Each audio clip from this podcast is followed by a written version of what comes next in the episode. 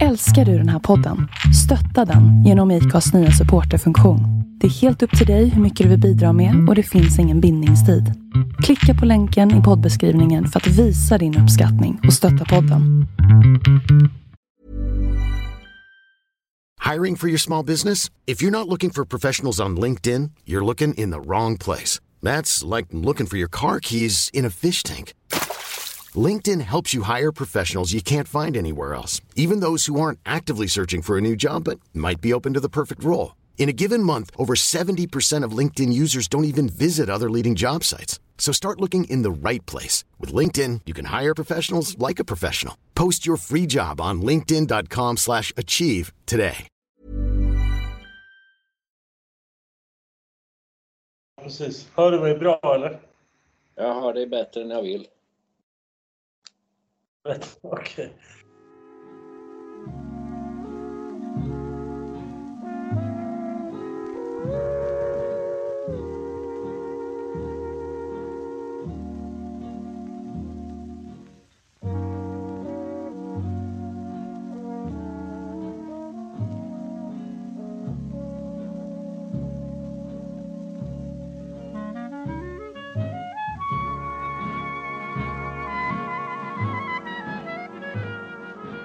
Jaha. Eh, nu var det ett tag sedan vi spelade in någonting och eh, det finns ju en jättemassa anledningar till eh, varför det är så. Eh, men man kan säga så här att vi befinner oss på olika platser just nu. Ja, jag befinner mig i min kära tvättstuga. Och du hörde att jag betonade min ganska tydligt där va? Ja, Eh, Det har att göra med att eh, i detta rum som tidigare var ett pannrum med två stora oljetankar och en oljepanna som i sin tur tidigare har varit en kokspanna. Då förstår du vilket gammalt hus jag bor i. Sedan 30 år tillbaka så är det en mycket vacker, mycket ljus eh, tvättstuga.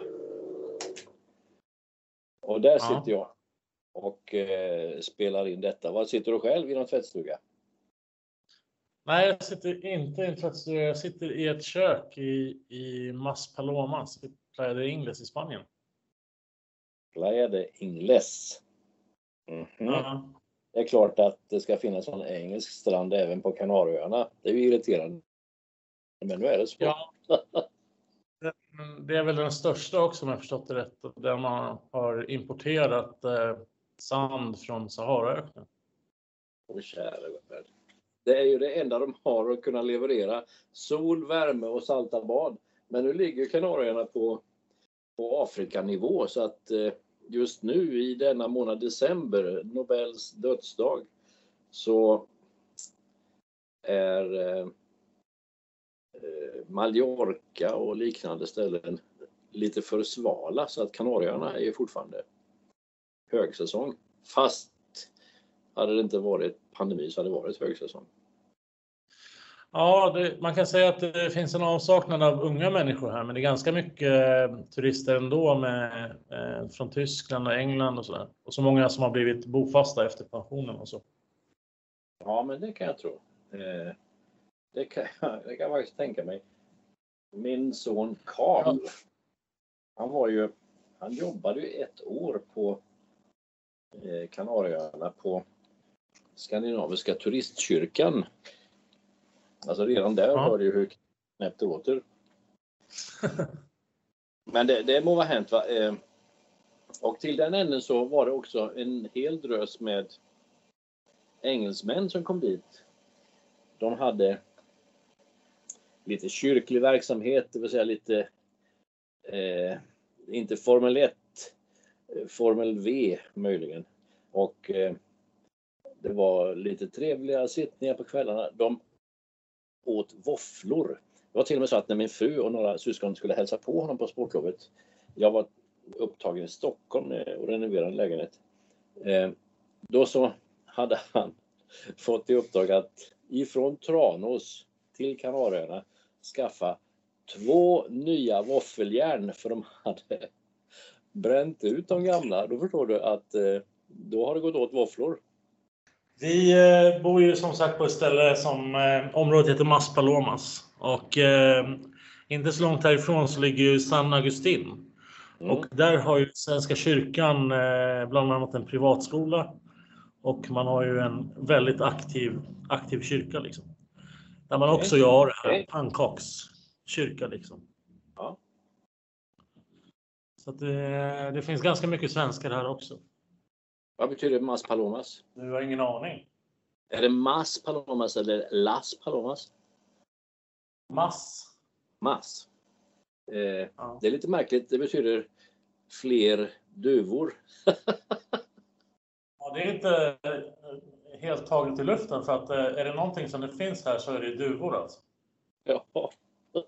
Alltså vi, vi, nu här på eh, till lunch så käkade vi på balkongen. Och min enda farhåga för det var att eh, alla duvor skulle ta maten alltså. Det är så enormt. Och mycket ja. vilda katter. Liksom överallt. Det är ju något mindre behagligt, men katter är ju katter. Ja, alltså det är beklagligt på det sättet att det är turister som köper de där katterna och sen så lämnar de bara dem så blir de liksom ödekatter. Ja, ja, engelsmän. Man kan ju aldrig veta vad de, vad de bär på för sjukdomar och sådär. Och så är de ju hemskt mycket större än, än de katter som vi har i Sverige. Jaså? Ja, jag vet inte. Det är nästan sådär hund, hundstorlek.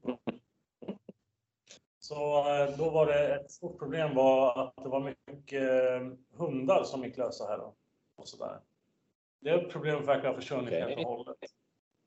Men du, då kommer vi till en huvudfråga. Mm. Och, och den frågan är inte vad jag gör i tvättstugan, för den är självklar. Ja, alltså vi har ju haft en process igång att flytta till USA. Eh, tack vare min fru. Eh, och på grund av hur coronan har varit i USA så har det liksom blivit framflyttat hela tiden. Eh, och eh, ändå har vi satt igång proce- processen hemma i Sverige att, att flytta. Eh, och eh, liksom mentalt förberett oss för det. Och sen när det Ja. inte gick i den takten som vi ville så vart det en, eh, ja, en mentalt jobbigt att vara kvar i Sverige. Liksom. Okej, okej. Eh, de flesta, eller många känner ju till eh, liksom, hur situationen var för fem år sedan för mig när jag eh, hade problem med massa myndigheter och barn hit och barn dit och sådär. Eh, och eh, jag kände bara att jag vill, jag vill bort från det där. Jag vill ha någon ny start på något sätt. Och då tog vi en sån här sista minuten resa hit till, eh, till Kanarieöarna och eh, under tiden som vi var här så tittade vi på massa ställen och det växte starkare och starkare att ja, vi vill åka ifrån Sverige och vi vill testa det här äventyret liksom och, och sen liksom om ett år kanske då flytta till USA som är tänkt. Och då Mm. var liksom en process på något sätt att eh, ha en diskussion med min frus företag att kan, kan vi göra så här? Och de eh, har ju kontor här i Spanien också så att det, det var liksom inga problem. Så på den vägen är det. Okej, och företaget frågar Ericsson, så det är inte precis någon sån där gärdsgårdsnisse som har hittat någon, eh, något tangentbord och hittat på någon duktig app, utan det är Ericsson vi talar om. Ja, precis.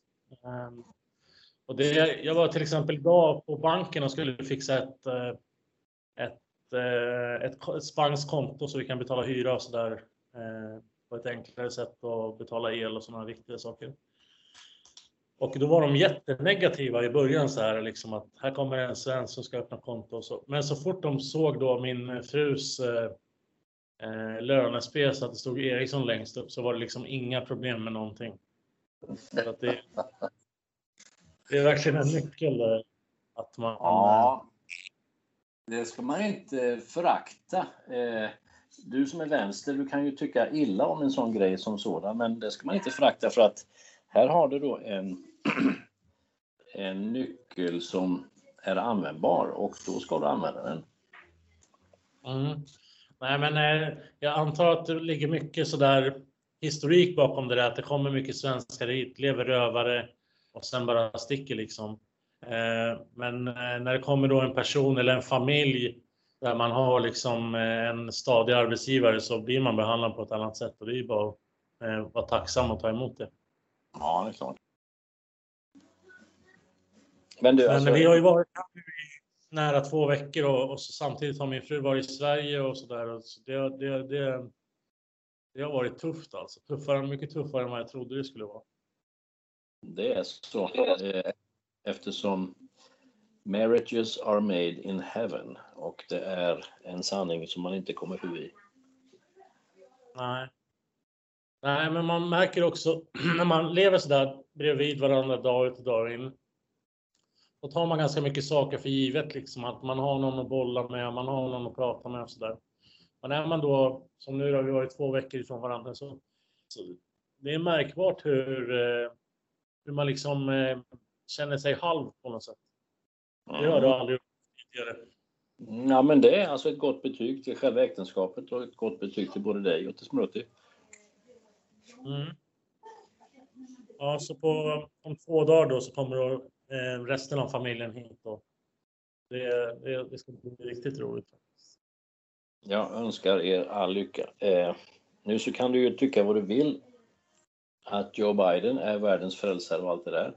Jag är säker på att hade Donald Trump vunnit, om han nu inte har gjort det, men om han nu hade vunnit lite mer definitivt i november så hade det varit lättare att åka till USA.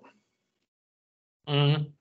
Fast frågan är om eh, man hade vågat det i alla fall eh, med, med tanke på hur deras eh, covid-kurva ser ut. Liksom. Så att det, det, är väl på gott och ont det här på något sätt kan jag känna. Men också, alltså, det här är en ovärderlig eh, upplevelse, för, speciellt för barnen kan jag tycka. Ja, men det kan jag tro. Men det...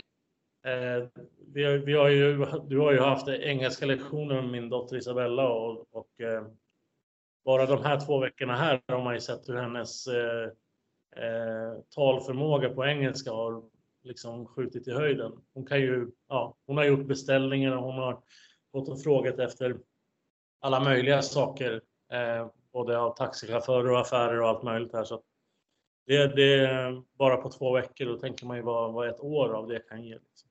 Mm, hon är 13 år gammal så att, eh, oh ja, när man väl måste så måste man. Ja, men det är inte bara det att hon måste utan de eh, båda, båda döttrarna som har varit här nu i två veckor har ju verkligen velat det liksom och visat det, så det, det är positivt. Det är en grej med att komma utomlands ifrån Sverige. Sverige är bra. Mm. Sverige är eh, bra på många sätt, på alla sätt höll jag på att säga.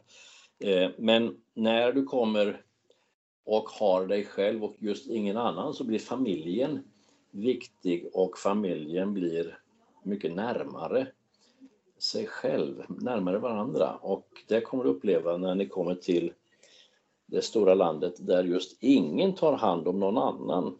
Eh, och jag är inte USA-negativ, jag bara har bott där i två år. Ehm, så där får man verkligen klara sig själv med alla möjligheter som finns, för det finns det verkligen. Ja, men det är lite samma mentalitet här också. Ehm, det är ju ingenting som ingår någonsin, utan allting måste ju köpas till. Eh, allt från försäkringar och, och eh, när man skaffar boende och så där så är det ju alltid eh, en, en helt annan typ av process liksom än vad man är van med i Sverige. På gott och ont måste man också säga.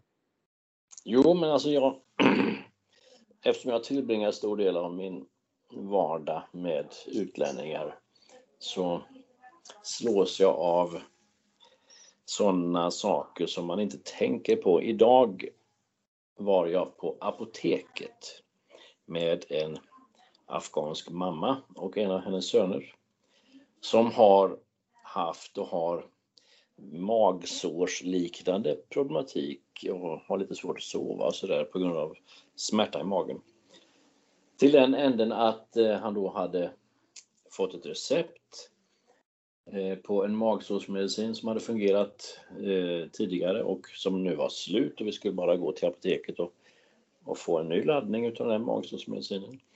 Eh, och då så fick vi det och det var en trevlig apotekare och så sa jag okej, okay, ta fram kortet och betala.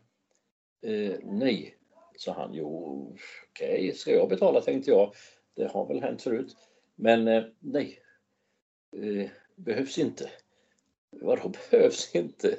Och då la sig apotekaren, en trevlig kvinna, i samtalet och sa nej, han är under 18 och då är det gratis. Och då tänker man, Mm. här är det medicin som kostar tusentals kronor. Och så är det gratis. Vilket land vi bor i.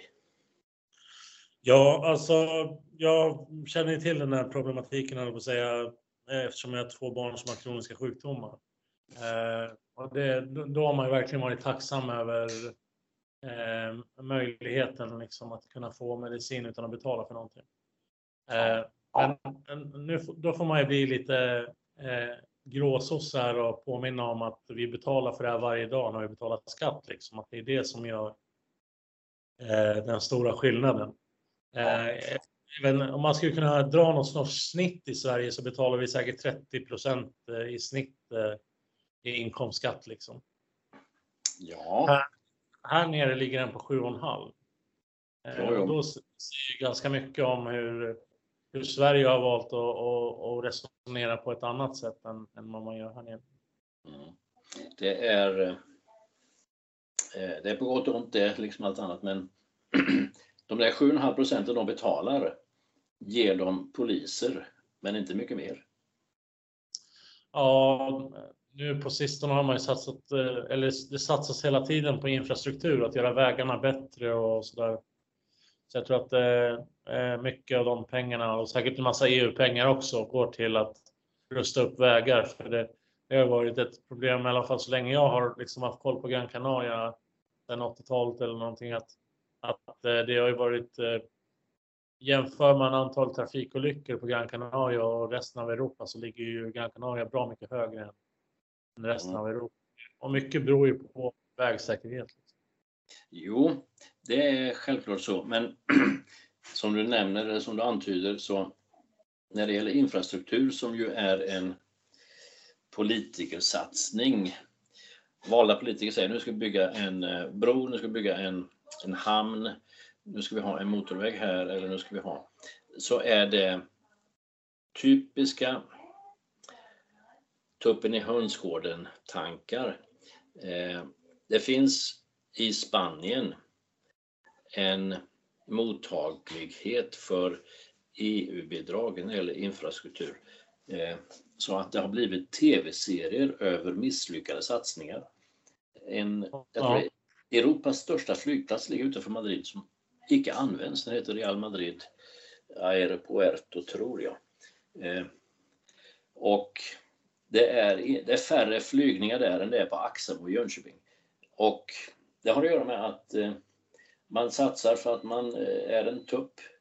Och eh, stora saker som flygplatser, broar, vägar, motorvägar. Det anses vara framåt och framtid och satsa på och sådär. Och de har en irriterande hög, skamligt hög betalning ifrån Bryssel över dessa infrastruktursatsningar. Mm. Ja, och ändå så, jag menar, eh, en normal eh, säsong här så tjänar ju eh, man enorma mängder pengar här liksom som för, för Gran Canaria, det ska man ju komma ihåg liksom att de är ganska nästan som en autonom stat liksom att det, de bryr sig inte så mycket om vad som händer i Spanien utan de lever sitt eget liv här och har sin egen flagga och har ju väldigt mycket stolthet i det.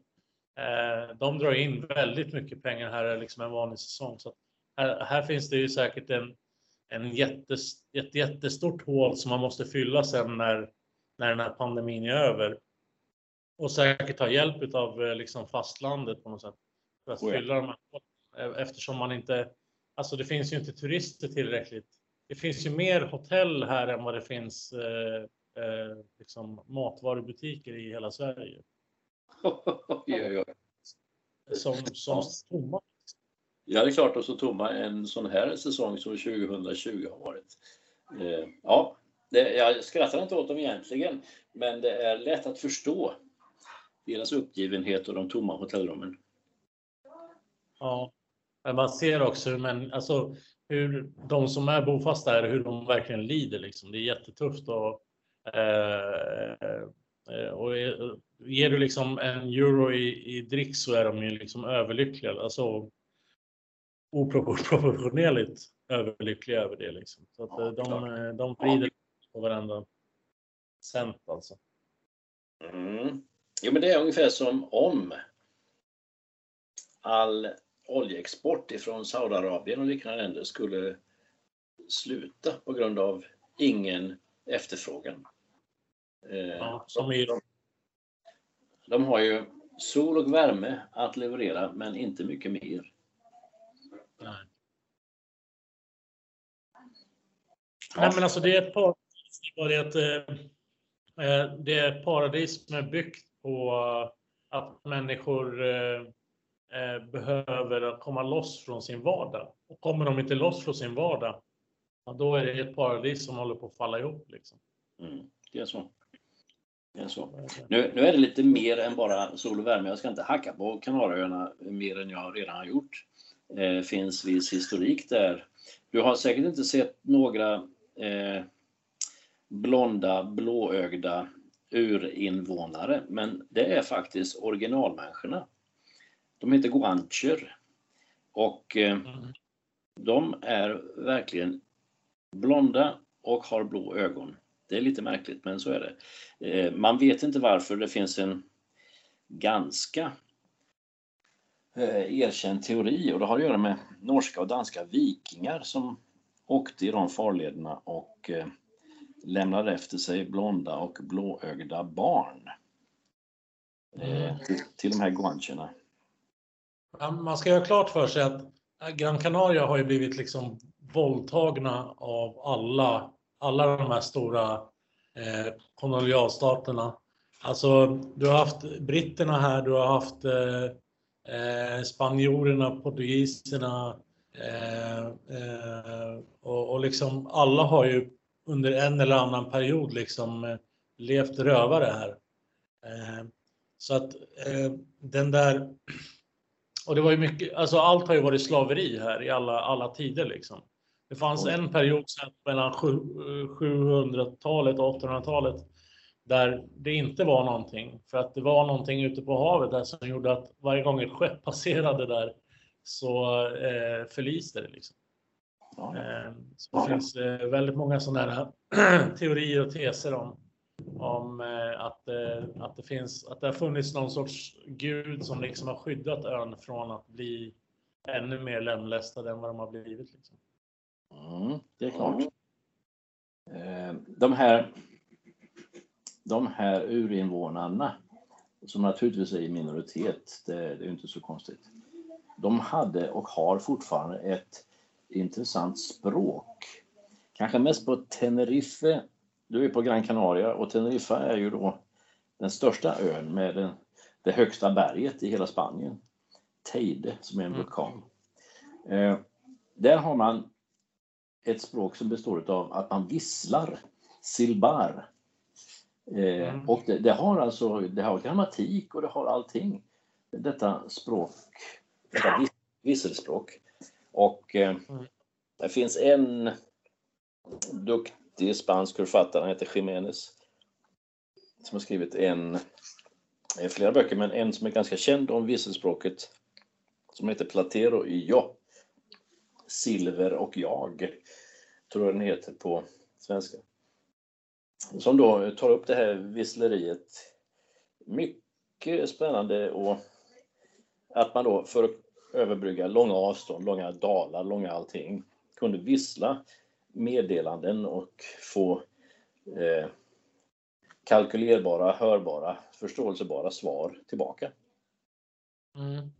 Eh, Vi har ju haft ett hus på Teneriffa när jag växte upp så att jag är i ett ställe som heter Puerto de la Cruz. Och, eh, det är ju verkligen bara en, en lång backe hela den, hela den platsen. Liksom. Ja, ja. Eh, Men däremot så vet jag att det där är ju någonting som används, det här visselspråket används bland favelorna i, i Rio de Janeiro. För att i droghandeln liksom. ja, det kan jag tänka mig. Särskilt på sådana där. likadant i- Likadant Ja. i, i, i Bogotá i, i eh, Colombia också. Ja, ja. Eh, Och, och det, är, det, är, det är kul att det bevaras liksom, men det är inte så jävla kul ämne. Liksom, det hade varit roligare om det var positivt. Du, det var länge sedan du var i kyrkan, hör jag. Ja, för att jag svor menar du? Nej, jag bara sådär förbigående. Ja, jag kan säga att det var i häromdagen. Jaha, Eh, okej. Eh, den 8 december är ju någon sorts eh, helgdag här i, i Spanien.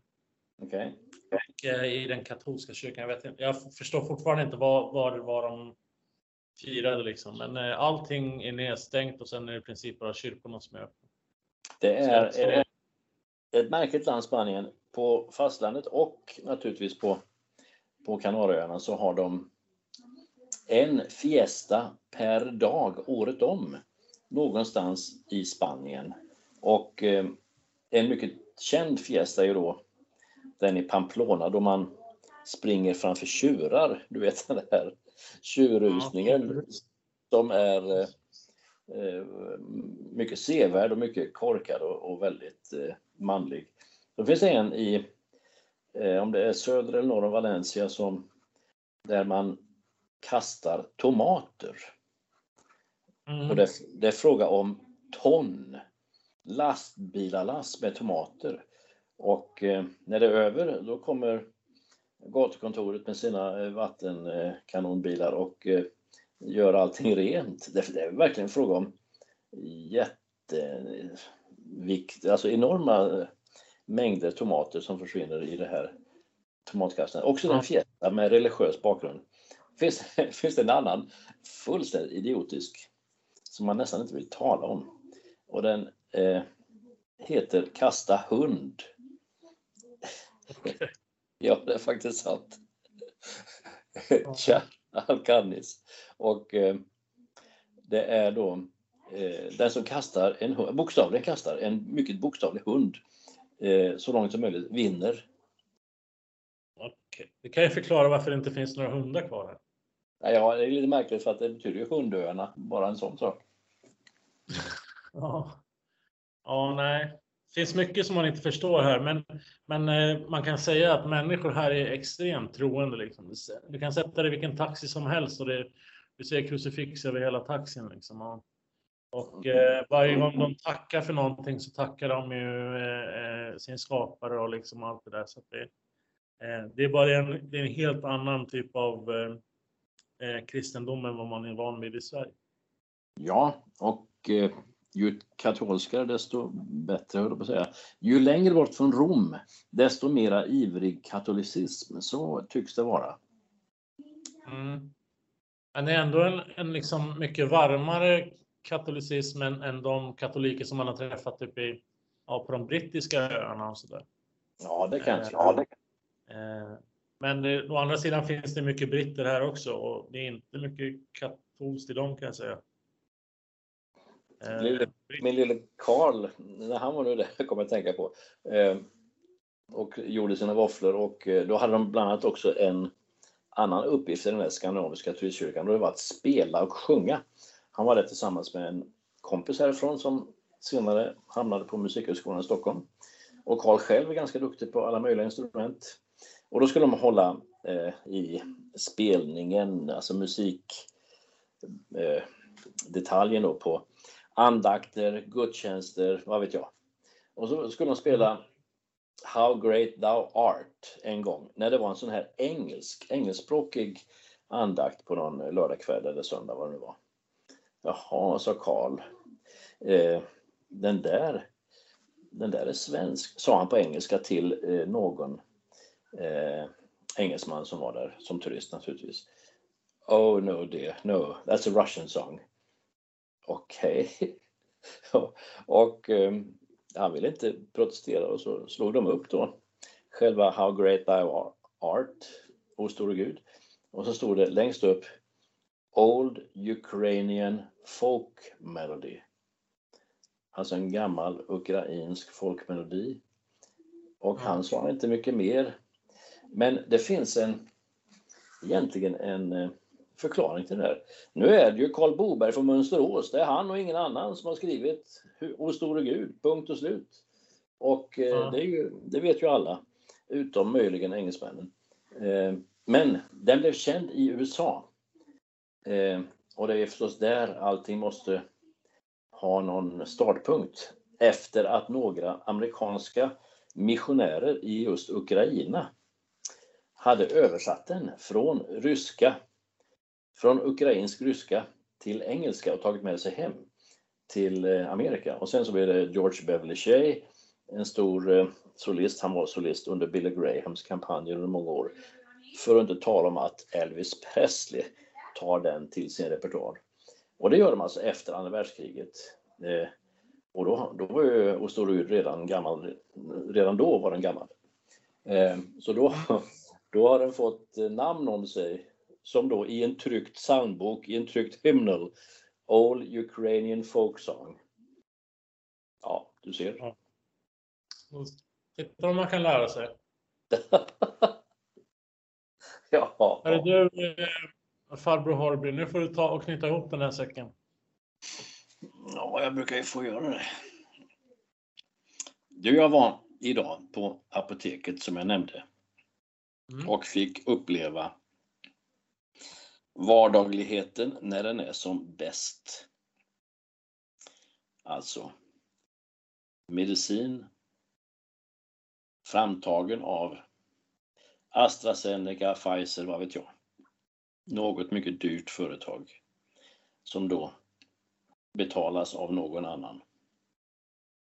Så var jag på, innan dess var vi på banken för att öppna ett bankkonto och eh, lite swish och lite sånt där. Praktiska saker. Och då slås jag av det jag ofta slås av fast man inte riktigt tänker på det. Man får nästan aktivt tänka i följande termer. Här har vi en bank med trevliga kvinnliga naturligtvis, banktjänstemän som hjälper en afghan att få ett bankkonto, ett bankkort och swish och liknande. Här har vi ett apotek som alla betalar till på ett eller annat sätt och han får då sin medicin gratis och franco. Och det här är inget annat än jag var naken och ni klädde mig. Jag var husvill och ni gav mig en säng att sova. Jag var hungrig och så vidare. Matteus 25. När Jesus drar en riktig drapa mot fariseerna som står och lyssnar. Då kommer bland annat det här, jag var naken och ni klädde mig. Eh, och de står och skäms och lärjungarna som står strax bakom begriper ju precis vad han menar. Det där är vardag i Sverige i december, en halvregnig, tråkig dag, taget direkt ur Matteus 25.